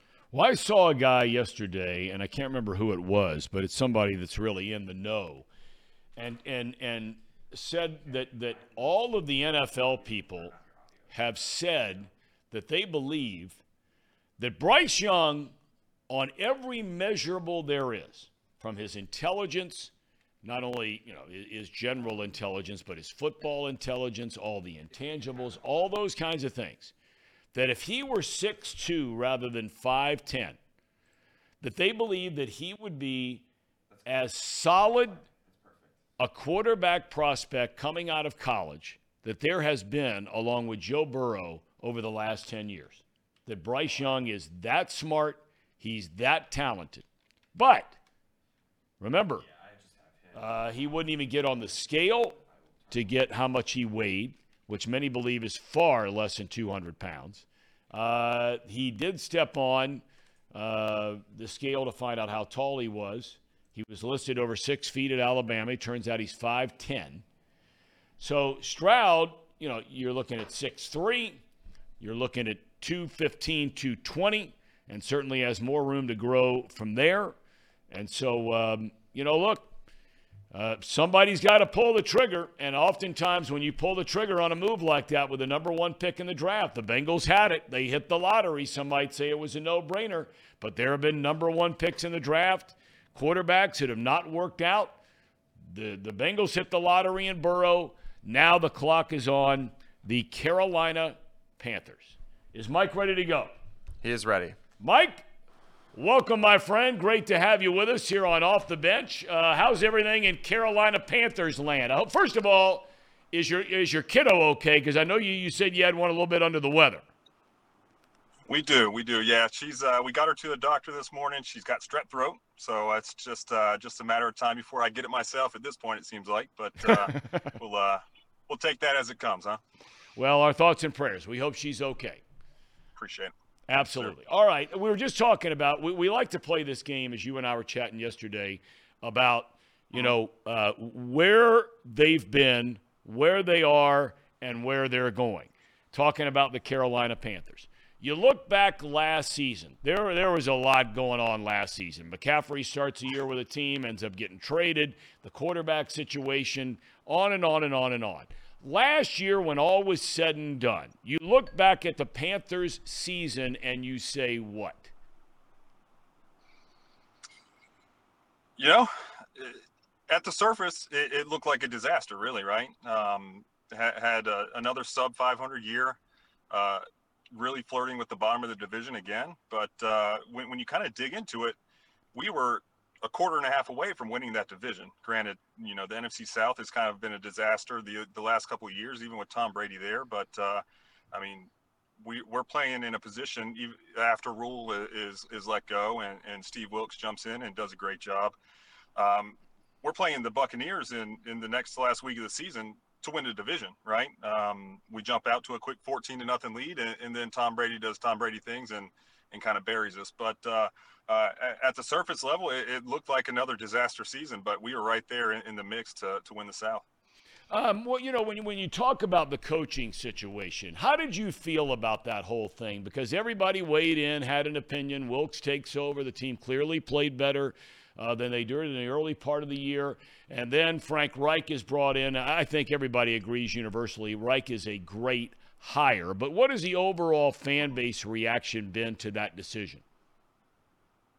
You, you know, at first, to your point, Steve Wilks had, had a great following. You know, he turned around a, a what seemed to be a terrible team uh, and, and, had them again right in the mix. He, I think he went 500 or, or right there at it with with the team that Rhule built and, and, just simply couldn't win with. So he he definitely built a, a following here. He's he's from here. He's from Charlotte. Uh, you know, he had a lot of people in his corner, and uh, I, I, think a lot of people were really upset at first when when Wilks didn't end up being the hire but what Frank Reich has done since he uh, since he was hired has has really turned a lot of heads and, and really kind of turned that tide. I think, um, you know, with, with, the hires he's made, you know, he, he's kind of gone the exact opposite route of what Rhule did. You know, Rhule hired buddies. He, he hired his staff from Baylor. He hired folks that he coached with at Temple, and and really just kept his, his buddies around. Whereas Reich went out you know, immediately hire Deuce Staley, who I think we can all agree is, mm-hmm. is, a great coach. And if you don't know a ton about him, just watch Hard Knocks from last year. He was he was great. Um, same thing with uh, Ejiro Evero. He, he's one of the the up and coming defensive coaches and has already been getting um, head coaching. You know. Um, yeah, interviews. Uh, right, right. No one, yeah, he, he, yeah, he's had the interviews. He's had some traction there, but just haven't hasn't uh, quite gotten that uh, that opportunity. But it's coming. Uh, same thing with Thomas Brown, the offensive coordinator. He, he's been getting some love in the head coaching uh, rounds as well. So, um, and, and, then on top of that, you have Jim Caldwell, who has however many years of experience yep. and, and, is a great offensive mind, uh, as well as Dom Capers, who was, you know, our first head coach back mm-hmm. in '95. He's been around forever. He, he definitely has that uh, that pool in the league and, and a lot of respect as well. So with, with the hires he's made, you know, he, he's really opened the eyes, and I think uh, he's he's really got this fan base in his corner. Well, it's a great fan base. Uh, I, I, mean, I had a chance to broadcast many of their games through the years, including the first season they were down there and playing at Clemson uh, University. Sure. And Dom Capers, as you mentioned, was the head coach. He went to the playoffs right out of the gate. They got to the Super Bowl very early on in the franchise's history. It's a great football market. A lot of people just think it's basketball. It's great football market. Okay, now where they are before we get to the draft. Um, Carolina's been very active in, in free agency trying to get this thing right. You took one of our very own here, a couple of them, in fact, in uh, in Hayden oh, yeah. Hurst and Vonn Bell. I mean, I, I mean, you know already. I'm not telling you anything you don't know. You got two really good players and really good leaders, especially Bell back there on the defense. Absolutely. Yeah. I mean, we're, we're definitely familiar with Vonn Bell. Yeah, obviously, he started his career in New Orleans. Uh, he did a lot of good things down there before going up to Cincinnati. So, yeah, heck of a player on the back end. And, and that's really a position that uh, we needed to lock down. We, we've had Jeremy Chinn, uh, who, who's definitely still an up and coming safety, but he really thrives near the line. And, and what Rhule did uh, right away was was move him to the back end, and his, his play kind of uh, slumped a little bit from there. So it'll be nice to have Vonn Bell in the back and, and really get Chinn back there in that hybrid uh, safety linebacker role. So that, that's a great signing, uh, great player there. And then to your point, Hayden Hurst. Uh, I mean, since Greg Olsen left and, and semi-retired and, and played his last year in Seattle, we haven't had a pass catching tight end, and, and, this is something we've we've lacked, and especially with a rookie quarterback inevitably coming in, uh, that that's something you need, and he's uh, about as good as there was on the market. You know, you always get into uh, the whole thing about, you know, do you start a rookie quarterback? And that's been one of those things that's been debated. And, you know, people point to this situation and say, well, look what happened when he just sat out uh, on the sideline for a year. You bring in another former Cincinnati guy uh, who's had just an excellent career. I mean, he's, he's not won in the playoffs, he's not won the Super Bowl. But Andy Dalton was just a solid sign. And clearly, Reich understands the value of a veteran backup quarterback, at least theoretically, a backup quarterback. Is a feeling around Carolina uh, that that that that that whoever the Panthers draft with that first pick is a guy that should be starting day one, or what a lot of people say, "Hey, I get it," if you wanted to start the year with Andy Dalton? To your point, he, he he's a great, solid veteran. You know, uh, we we got to face him a couple times last year in New Orleans, and uh, was he great? No, but he was solid. Uh, he's a serviceable starter, especially uh, in a crunch. Uh, he, he's going to come in. He's, he's going to get the job done. He's going to take care of the ball for the most part, and, and that's what you need. Um, will he start? Uh, I think that depends who we draft, really. Uh, I, I, know you guys were talking uh, C.J. Stroud and Bryce Young um, leading into it. I, I, think both of those guys are capable of coming in and starting day one. Um, I, I, think it was Casey that was talking. Uh, he said that Stroud would be his pick. He's the safest pick. I think I agree. Uh, I think he's the safest. Uh, is that my preference? I don't think so. I think I would prefer to go Young over Stroud. He just he has that it factor. Yeah, he's small. Yeah, he he's he's slight of frame, um, but he's got it. You know, uh, you, you, look at the tape. He makes every throw on the field. Uh, he avoids the big hits uh, in the pocket and outside of it. I think he's the leader in the clubhouse at this point, and, and, I think he would probably be the day one starter. You you hear what all these football guys say um, after meeting with Young or talking to to the yep. teams after they meet with Young. He's as bright as they come. You know, he he's going to come in. He's going to have the playbook down. It seems like immediately, and uh, he he's going to lead a team, and, and, I think he'll be ready day one. Uh, I, I see the only situation where Dalton might start is if they they really bet on upside and, and they take a gamble on Richardson uh, down at Florida. I, I, think that's the only uh, opportunity at this point where I, I would see Dalton starting. Well, I tell you what, right now somebody ought to be committed and never work again in the NFL if they take Richardson over Stroud or Young. that's funny. Uh, you, you, know, that's a fight I've been fighting in, in actually in the opposite direction. it's funny. Uh, maybe not at one. Uh, that that would definitely take a trade back. Uh, you know, even to yeah. Houston at two, if they're if if they're going to uh, be committed to Young and and maybe he's not our guy. Uh, you know, gain a little bit of draft capital back, and and if at that point you want to entertain Richardson, I understand. Yeah.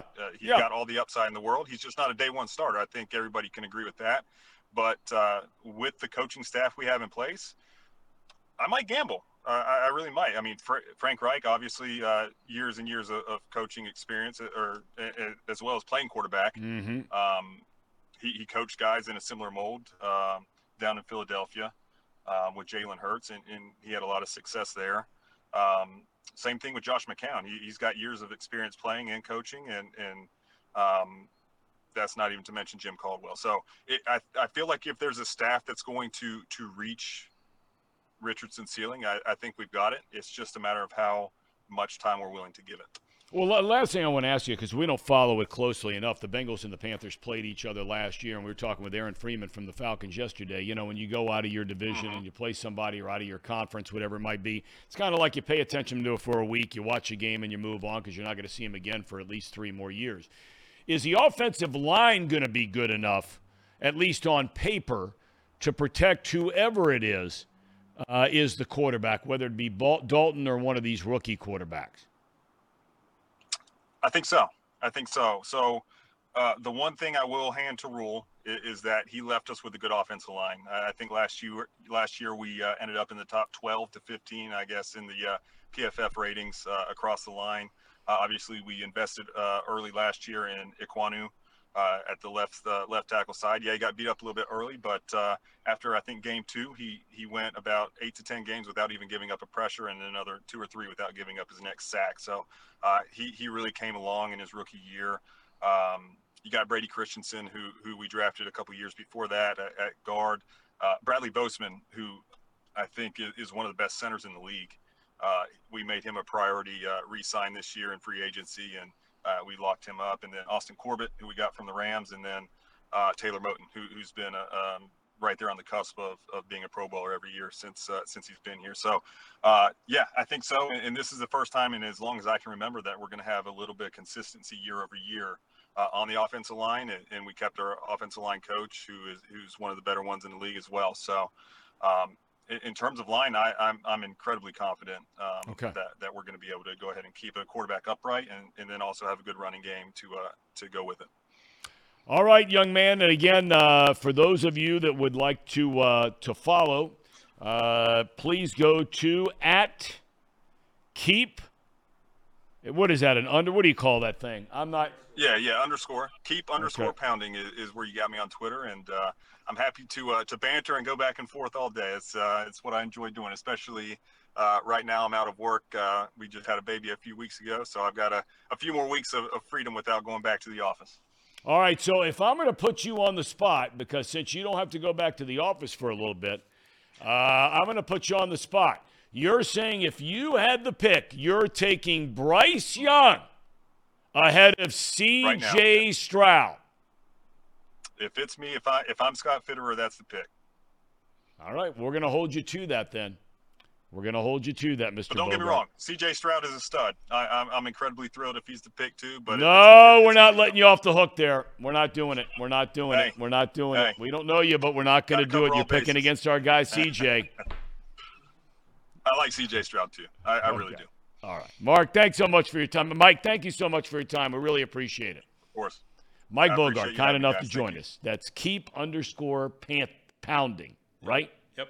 At keep underscore pounding. We thank Mike Bogaert, uh, kind enough to join us as he's getting his uh, little girl to the doctor with strep throat. We certainly hope that she is okay. It was great having him. We'll circle back with him again later. All right, I asked Casey, Paul, number one pick in the draft. You're the guy on the clock for the Carolina Panthers.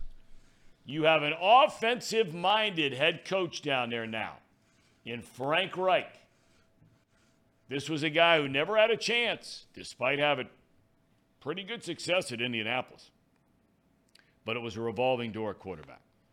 They were bringing in this guy and Carson Wentz, and they're bringing in Matt Ryan, and you know all this kind of thing going on. He had two or three guys, and then they fire him. They bring in Jeff Saturday. Um, you know the whole franchise was turned upside down when um, Andrew Luck retired. I mean, put that into perspective a minute. Sometimes we just use that as a throw line. But think if all of a sudden Joe Burrow got a couple of concussions and he just decides I'm done. What that would do to the Bengals franchise, right? That's what happened in Indianapolis.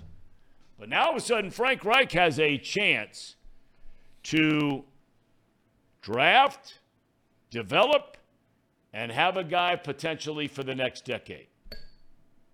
Paul, you're on the clock, and the clock is ticking. Tick, tock, tick. I think I'm taking Bryce Young. I, think I am, but the, the thing I keep coming back to every time I think about this is the height. Because I think I keep thinking of like Kyler Murray. I keep thinking of these guys that haven't panned out that you get a guy like CJ Stroud who's what, six three. Yep. I th- I just I think I'm going to take Bryce Young in that spot. Okay. I think I am. And then you start Andy Dalton and call it a day. Yeah. I mean, not that I, I knew this going into the, the show, but I had a, a feeling that he was going to talk about their offensive line being a, a, a spot of strength Yep. ra- rather than weakness. And that's what you're going to need if you do draft Bryce Young. You're Yeah. going to need you're going to need a line that's pretty solid. Um, I mean, you could argue that any quarterback needs a solid line, but more importantly, I mean, if you don't want your franchise quarterback getting hurt, you want him to have a clean pocket so then he can make the right reads and make all the throws, you know, it makes sense for Bryce Young to be your pick there. If you, you know, you have the offensive line, you know, protect your franchise quarterback. 5'10 though. Yeah, That's what he's listed at. five ten. That's small. Tell you one thing the Panthers did do very well last year. Now, they had Christian McCaffrey for the early part of the year, right? He was their primary ball carrier. Uh, and then once they got rid of him, uh, they continued to run the football. Um, Foreman ran for, you know, he only started nine games. He ran for almost a 1,000 yards at four and a half yards per pop. Um, Hubbard uh, played in all 15 games, ran for almost 500, five yards a carry. Um, you know, and as a team, they averaged four and a, eh, almost 4.7 yards per carry last year. so they're going to continue to run the ball. I agree with that. And behind that offensive line, that's a big feather in the cap when you have that. I mean, this offensive line, for whoever it is they pick number one, is night and day compared to the Bengals' offensive line when Burrow stepped in. right. Agreed. One hundred percent. And that's a big deal, man. I mean, we saw Burrow first year out of the gate blows his ACL. Now that could happen on any play. You could step the wrong way, and and we've all seen it happen where there can be somebody you know that, that's in the open field and there's not somebody within 20 yards, and they plant their foot, and all of a sudden you know ACL uh, done. But Burrow was getting killed. He got killed his second year. He got killed to a lesser extent this past year. Um, and now all of a sudden, who's ever taken over down there in Carolina, they have an offensive minded guy. Zac Taylor's an offensive minded guy. But some of those people that he mentioned that, that Reich has brought in, these are some of the best minds in the history of football. Nobody got a more raw deal of any head coaching job that I can remember in a long, long time. Not once, but twice was Jim Caldwell. Absolutely. That guy can coach. Yes, he can. He is a leader of men, Jim Caldwell. Rock solid human being. And I mean, he knows the game inside and out. He got railroaded in Indy, he got railroaded in Detroit. Detroit should have never fired that guy. He did a hell of a job up there. So now they bring him in. Dom Capers, the pride of Cambridge, Ohio, a native Buckeye. I mean, head coach, First ever for the Panthers. Great defensive mind. So now you're bringing in guys like Capers, Caldwell, kind of like a macro thing to oversee some of these young coordinators now you're putting in spots to go along with the experience of Reich. I think Carolina's a team to watch. You get all excited about uh, Atlanta. Yeah, I mean, I like the quarterback position, whoever they take, right out of the gate. And I love Des Ridder. But he's not the first pick in an NFL draft, no, right? I agree with that. I mean, I'm, I'm more. I think Panthers still have a lot to fix on defense before any of that talk can really come to fruition. For Okay. Me. Um, I do think they are up and coming. I think the Falcons are the next Lions, which, you know, you're putting that team at, you know, eight and nine, nine and eight, um, possibly winning their division. I just think right now in the NFC South, it is just up for grabs, man. I mean, I think any of those teams theoretically could Yep. could could win their division, and I don't think there's a favorite in any of those teams. But if I were to pick one, I don't know if I'd pick the Panthers because they they just got a lot of holes on defense. Um, they've got some issues to figure out with the receivers. Um, I do like Hayden Hurst. Don't get me wrong, Yep. but he's going to be 30, and um, you were in an offense that had two number one receivers, a top 10 running back. Oh, not to mention Tyler Boyd.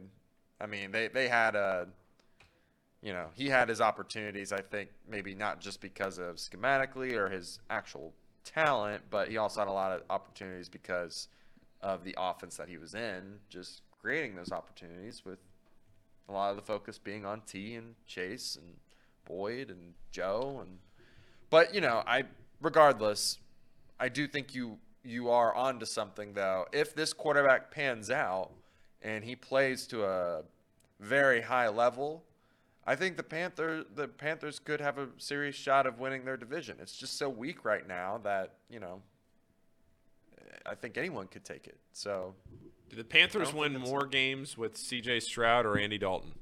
oh, CJ Stroud. 100%. Andy Dalton needs a team around him and I think CJ Stroud or Bryce Young could elevate a team around him. Okay. That's just my thought though. My guess. Tom, what do you think? Andy Dalton, CJ Stroud, or Bryce Young? Oh, I mean, I'm taking C.J. Stroud. I think he's bigger. I think he's stronger. Uh, they both grade out off the charts as far as when you sit down. I mentioned the, the NFL people. They, I mean, they rave about both of them and who they are on the field and off the field. These are two rock solid kids, man. I mean, they've got their priorities in in order. I don't think there's such a thing as a wrong pick here. But if all things are equal, and I have to err to the side of when a 5'10, 190 pound human being gets hit,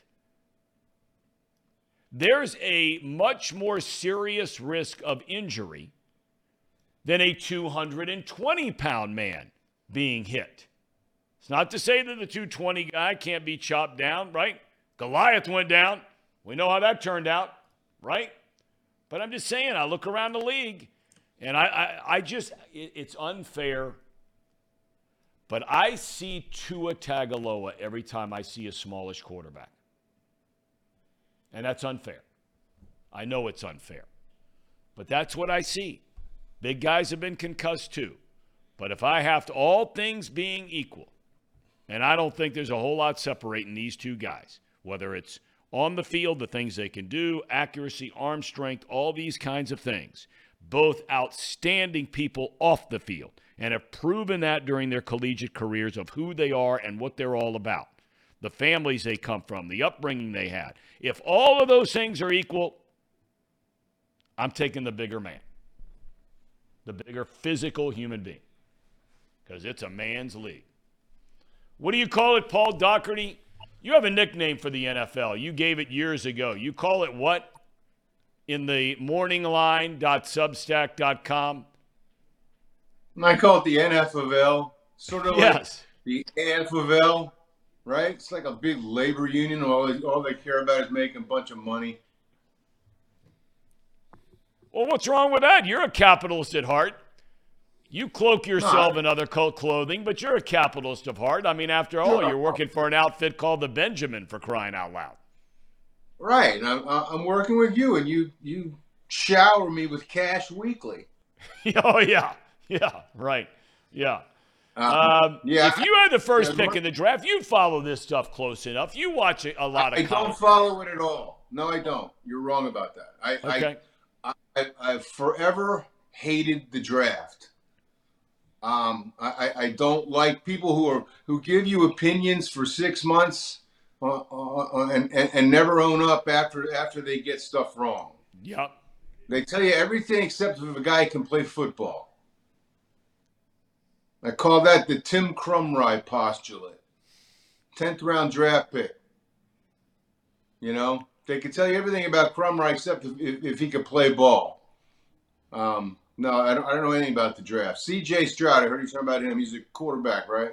Yep. He's quarterback, Ohio Yeah, State big- University. I, I that. I mean, big guys get hurt too. Lamar Jackson hasn't had a full season for three years, right? yep. Drew but, but, but, Brees. but his thing, I think, is more a style of play kind of thing. I mean, I, I think he's more of a style of play. He puts himself at far greater risk because of all the running around he does compared to Burrow or Herbert or you know some of these other guys that Right. that that are bigger stature. You know, just human beings. That's all. Sure. Yeah, that's right. All right, I, I want to ask you a little bit about um, this start for the Reds. Look, uh, you know, uh, you've written many, many, many columns through the years, uh, and especially here recently about where we are with baseball, where Cincinnati is with baseball, uh, and all that kind of thing. Look, it may not last another week, but at least the first four days of the baseball season have been good for the local nine. Yeah, no question. And, and supposedly, what's gonna what's supposed to be fun, satisfying, entertaining, whatever you want to call it, for Reds fans, is to see the development of the starting pitching, and to maybe find a diamond in the rough like Jason Vosler. You know, you give the guy, the 29 year old guy, the chance to play and, and see what he does with it. And, and the Reds have been pretty good lately at finding guys like that, right? I mean, Brandon Drury last year, um, Dietrich a couple Yep. years ago, Derek Dietrich. You know, they, they found guys like that. And, and frankly, that's where a guy like Nick Krall can help himself to stay employed. You keep coming up with guys like that, and anybody with a lot of money can go can go put together a left side of the infield like the Padres have done with uh, with Machado and and um, Bogaerts, right?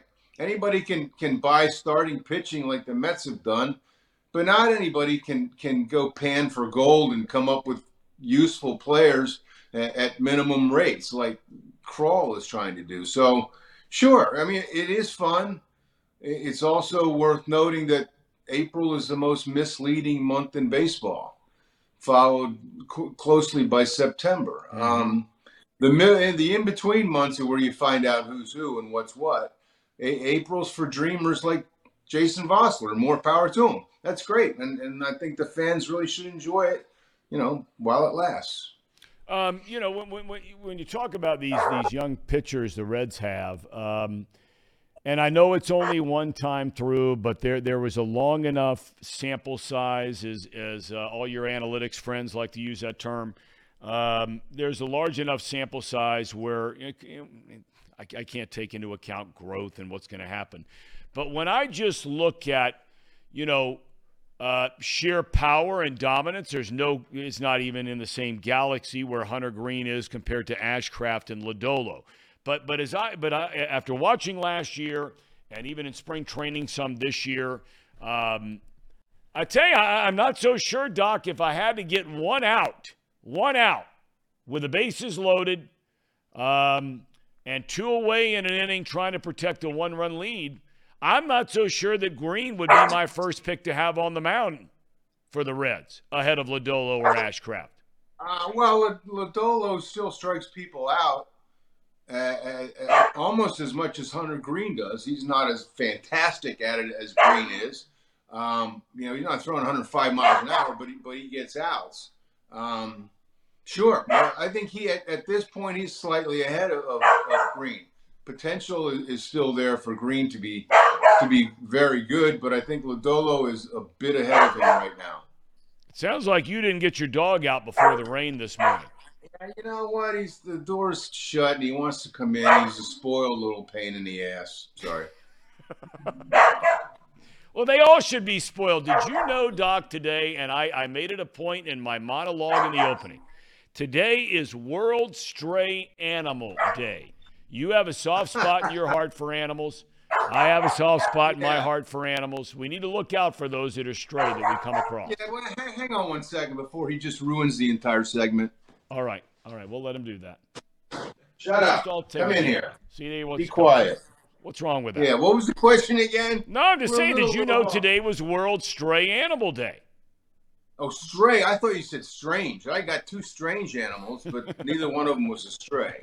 Um, no, I, do, I did not know that. We had a stray, a stray cat at our at uh, our old place where we lived for a few years, and, and he got eaten by a coyote. We're pretty sure, but uh, no. It's, it's always good. And I, I know of your affection for, for animals in general. Um, I think there's nothing better than, than than saving a dog or a cat's life. No doubt Right. about it. See, there you go. Look at that. Look at that right there. All right, I want to ask you near and dear to your heart is the Masters. Yes, sir. Now, uh, you used to go down there and cover this event. I'm assuming you're not going down there this week. Nope. 24 times. Tiger finally passed me in number of Masters. He's playing this week, 25th. I did 24. How about that? I mean, for, Yeah. for those of us where that would be on a bucket list, uh, would it? You were there to work, but you also had a chance to walk around and check everything out.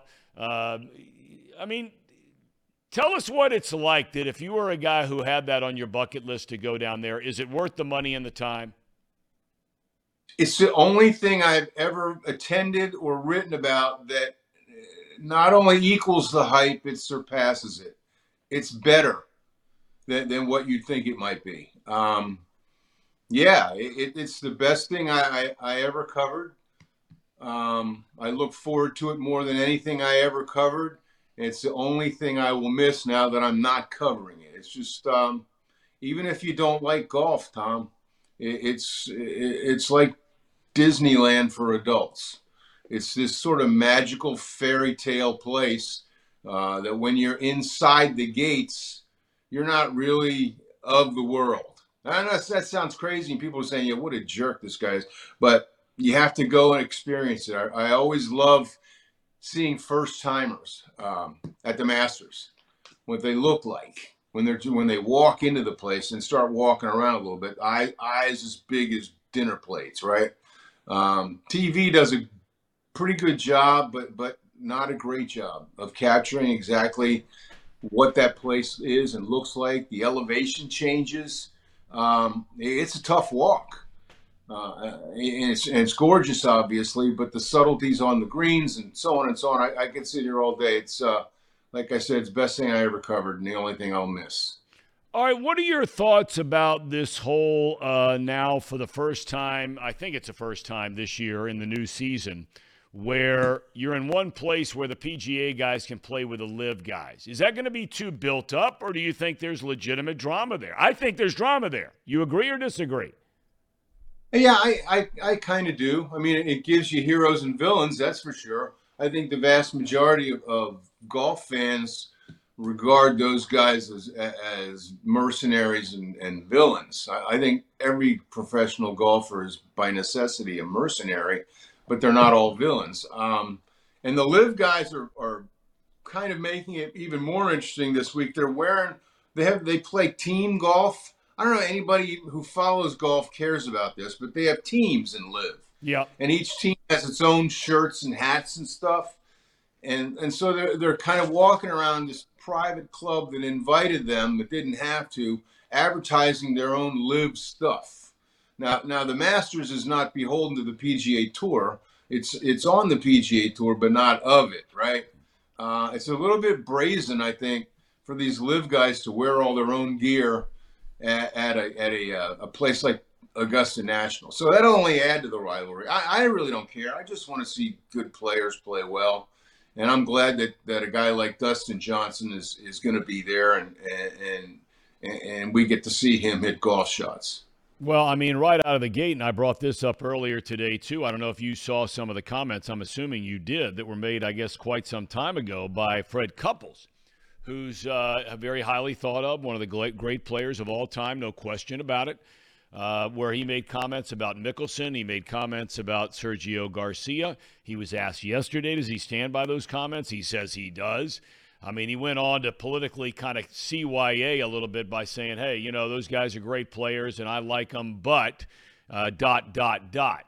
Um, and, and look, you know, Rory McIlroy's going to come out and say something when he's asked about it, right? Right. Yeah, and he has many times. I yeah, and for, for Freddie to say that, um, he doesn't go out of his way to be candid or controversial or anything but Freddie, right? Um, uh, and he he was fairly vocal about it. And He did come back and retract a little bit. I just you know I, I respect those guys and they're they're they're golfers just like I am, and, and let's just play. But I think that what he said um, was was probably well received by most of the guys on tour. Probably say that would say the same thing. Say that calling calling Phil a clown. Um, occasionally, Phil's a clown, right? Um, so yeah, it just it, it kind of adds to the mix, and and um, we'll see what happens. Tom, I think Rory McIlroy is going to win this weekend for the first You time. You do. I do. He's punting. He's putting really well. He hits the crap out of the ball. He knows the course. He knows the pressure on Sunday, even if as he hasn't responded all that great to it over the years. Uh, I think it's his time. Yeah, we'll see. All right, I'm taking uh, I'm taking Koepka to win it uh, this weekend. Um, but but let me ask you this: um, I know you've had a chance. I think I shouldn't say I know you have. I'm going to ask you: Have you ever had a chance to spend much time with Steve Flesch or any time with Steve Flesch? I've talked to him and you know, you know completely professional setting. Um, uh, the last time I talked to him had to be 15 years ago, Tom, at, at the memorial.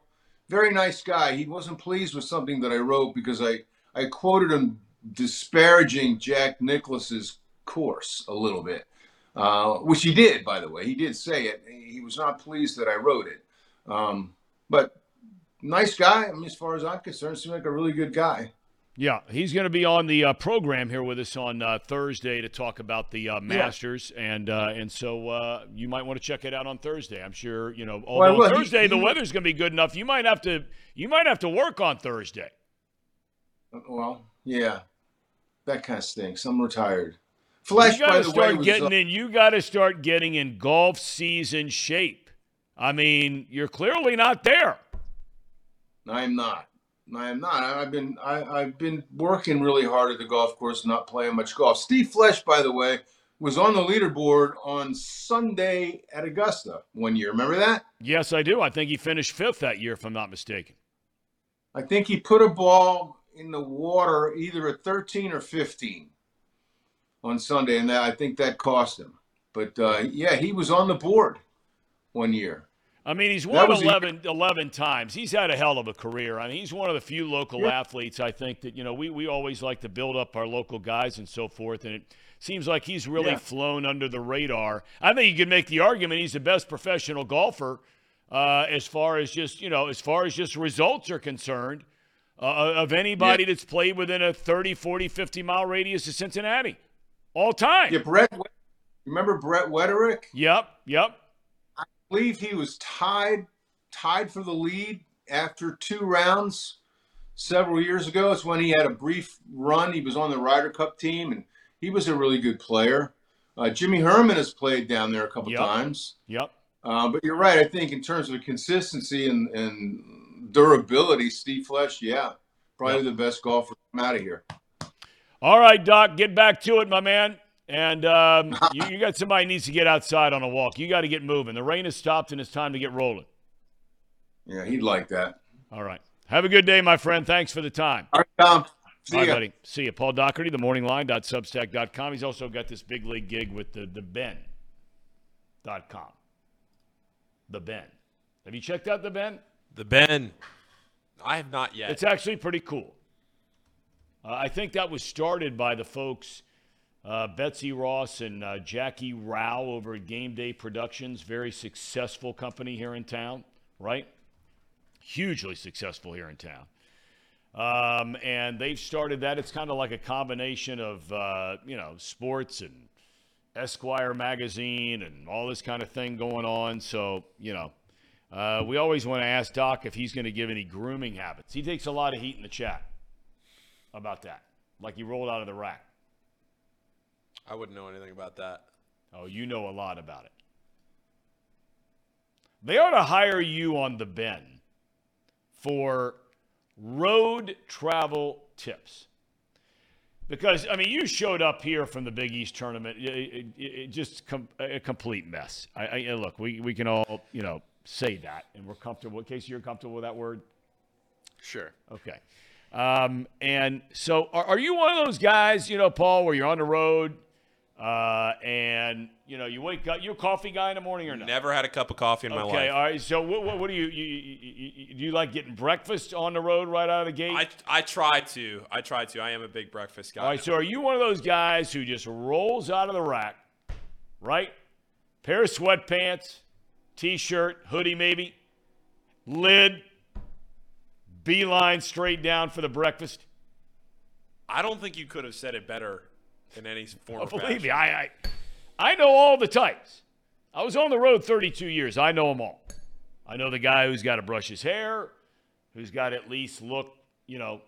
That's the amazing thing about, and this is going totally off the reservation here, but one of the things that blew my mind more than anything else in all my years of traveling in sports, whether it was going on the NFL for weekends, whether it was traveling with a Major League Baseball team, oftentimes in April, May, and June, you would end up in some of these cities in the same hotels as visiting hockey teams. The NHL has a rule, a rule that no player or coach or anybody in the traveling party can be anywhere in public, right, without a collared shirt on and regular pants, not jeans. I could tell you if a hockey team was staying in a hotel by 30 minutes in the lobby on any given morning. And I don't mean they're all walking out to get on a bus to go play a day game in Pittsburgh. It's not what I mean. I could tell you by young men, all very fit, not necessarily big, huge guys, but lean men, very fit, and the clothes they were wearing, you knew they weren't business guys. But you would know that an NHL team is staying in that hotel within not even 30 minutes. You know within 15 minutes if you went down to the hotel's coffee shop or had breakfast. Baseball guys, football guys, they're walking around in sweats, t shirts, lids. Not the hockey guys. They're looking good. Paul, you should take a page out of the NHL handbook. Really, the only time that I am around in sweats or anything like that is when I'm rolling right out of bed. I am a big hoodie guy, though. I know you are. Big hoodie guy, though. Yeah. And you're a big Pahhni water guy. Massive, yeah, because like I said, I'm not a huge coffee guy, so massive Pahhni water guy. Brought some Pahhni water home to the family last weekend. How'd they like it? Loved Pahhni water. Loved it. It's phenomenal. They're right across the street, and those guys are the best. I just can't say a nice thing. I, I, I'm rooting for them just because of who the pe- the people that they are. The two guys that run the place. They're great guys. I mean, they are phenomenal guys, and I mean they have this uh, this alkaline, healthy alkaline water. They call it the best tasting water in the world. I agree with them. Uh, visit their website at Pahhni. You can see it spelled here: P A H H N I, P A H H N I water.com. Visit their website uh, and see where you can buy their great tasting water. They're working very, very hard um, to get in to just about anywhere they can and give you a chance to buy it and check it out for yourself. All right. We only have a um, handful of minutes left here in the program. Could do the cherry on top here and talk about that for a second. Okay, but uh, apparently, uh, Sir Boy Wonder tells us the Reds have just made some breaking news. Um, they've sent uh, Tony Santillan and Nick Senzel out on rehab assignments today. They have a number of players that are injured right now. uh, and varying degrees as to how soon they'll be back. The two guys that are are are having the greatest impact by being out right now by far are TJ Antone and Lucas Sims. By far. Because we talked about what a mess really the bullpen is, even though they threw the ball well yesterday. It's a mess. Uh, and those two guys, they were counting on being the staples along with Diaz down in that bullpen, where if you had a lead in the sixth inning, you liked your chances of winning a game. In a tight game, I don't know how much I like their chances of winning games without those guys. And Antone, it looks like it could be out a long time. Sims, not so much. All right, what's our cherry on top that we're going to uh, talk about? Well, I think it's a familiar sight. Um, something that most of us will be familiar with. Okay. A celebration. Very eerie, similar to our Oh, I didn't see this. lovable franchise quarterback. LSU celebrating their tournament victory with some Joey Burrow cigar smoking. Tell you what, that young lady doesn't back down to anybody. You might not like her, but when she was asked about that Jill Biden thing, did you see that story? Yeah. Yep. I mean, Jill Biden made the comment, you know, we ought to invite both teams to the White House. That's not how it works. Well, you know, we're moving in society in that direction. Let's make no mistake about it. I mean, it'll be only a few years from now where they invite the Final Four or the Elite Eight or the Sweet 16 participation trophies. It's supposed to be for champions. Champions, the ones who win. God bless Iowa. God bless Caitlin Clark. I love Iowa. I have two nephews go to Iowa. I love the school. I love the Big Ten. I'm a Big Ten fan. They lost. The only team that should be invited to the White House is the champion. Were the Bengals invited to the Super Bowl when they got beat? No. No. No. Were the Philadelphia Eagles invited to the Super Bowl? I mean, to the White House? No. No. I went to the White House with a champion, the Arizona Diamondbacks. We went to the White House when George Bush was president. It was unbelievable. Unbelievable to be there in the White House. And all the players are there. You were allowed to bring your wife. And of course, President Bush, whether you liked him or not, I mean, the guy used to own a Major League Baseball team. He knew baseball inside and out, man. I mean, he was a hardcore fan, he knew the game. Um, He's a sports fan in general. well, I mean, you know, one of the coolest moments that I've ever seen, it just tells you what kind of guy Bush is. I don't want to get into the politics of it, okay? We're not doing that. I'm just saying, as a guy, and I have been around him three or four times, but I had never been around him when this happened. And this was one of the coolest things I have ever seen a person do. Forget that it's the President of the United States. When the Diamondbacks franchise started, they were given the franchise in 1995. They weren't going to start playing until 1998. Okay? The Diamondbacks went out and, and, and stole four of the five most prolific scouts there were in Major League Baseball. And one of those guys was a fellow named Sandy Johnson. They brought Sandy Johnson in from the Texas Rangers. Uh, multilingual guy, really smart, um, uh, had incredible influence in, in, in, in the Dominican and Latin America, all over the United States. Super smart guy, great baseball scout. When George Bush was part of the ownership group with the Texas Rangers, he got to know Sandy Johnson. Okay? So this was 1996 now. Johnson is hired. Fast forward five years later, we are walking in the White House. There's Randy Johnson. There's Curt Schilling. There's Luis Gonzalez. There's all these great stars, right, of the World Series champion Arizona Diamondbacks. as everybody is walking in, and President Bush is just standing there, they have him off to the side before he's going to make a few comments and then come around and say hello to everybody. Here, a scout comes walking in the door. And George Bush jumps up and says, Sandy, God, it's so good to see you. Congratulations, man. And what gets out of his seat and walks over to hug Sandy Johnson. Scouts who are so below the radar, nobody knows who they are. And here, the President of the United States, above all these other big, huge stars, is calling out by name and walking over and giving a hug to Sandy Johnson. That was one of the coolest things I've ever seen. That's a really cool story. Yeah. Boy, that was a fun time. That was so cool to go do that.